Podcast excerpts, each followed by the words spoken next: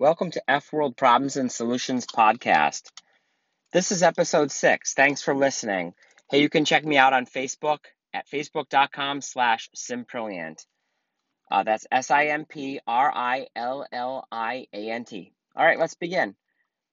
I can't remember when my tetanus shot is. So here's the thing if you, when you get your tetanus shot done, there's supposed to be 10 years and you need to get it done again.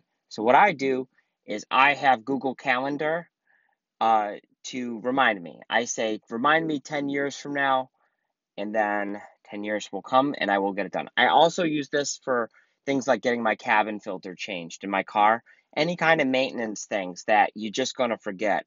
Um, when to rotate your tires. Good idea. Just use Google Calendar, set it for that day in the future.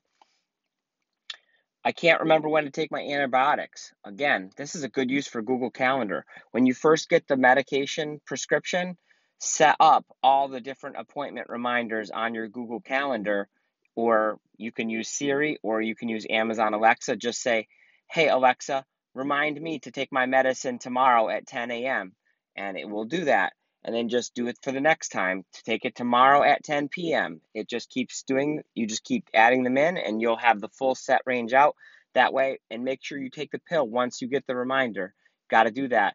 And then when you do that, you will have taken all of them and you will not have missed any, and you'll be perfect. Um, here's another one. When I ask Google, Siri, or Alexa to remember something a day in the future, it's but I want it the night before.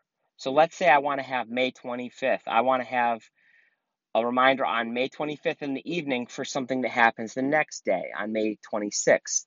So what I'll say is, hey, remind me at 8 p.m.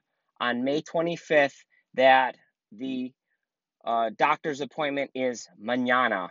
And I'll say mañana because Google and Amazon and Echo and all those, Siri, they don't pick up the mañana. But when I hear the mañana, I'll know that it means for tomorrow. You can also type these in manually, or you can use tomorrow in some other language.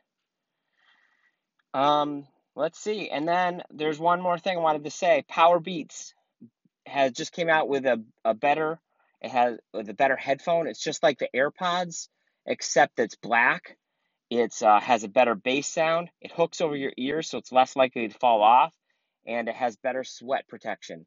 So this is great because these are all the issues that I don't like as much about the your AirPods, and they kind of look like earrings. I don't really, I'm not the kind of person who wears earrings. So that's it. And then the other thing is, um, uh, there's one more thing. Uh, uh, this thing is you can opt out of your credit bureau. Um, what this means is you'll stop receiving credit card application advertisements in the mail. I know how you all love those. What you do is you go to Google and type in credit bureau opt out. Now, the website that comes up is from FTC.gov, and that's the Federal Trade Commission.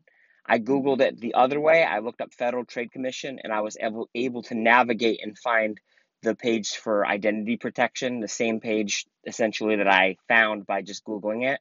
So you can use a phone number, or you can use the online method, or you can mail them a printout so that you'll never get contacted advertising for credit cards again.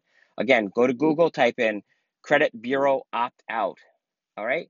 Uh, and that's it. I guess um, check out my Facebook page, facebook.com slash simprilliant.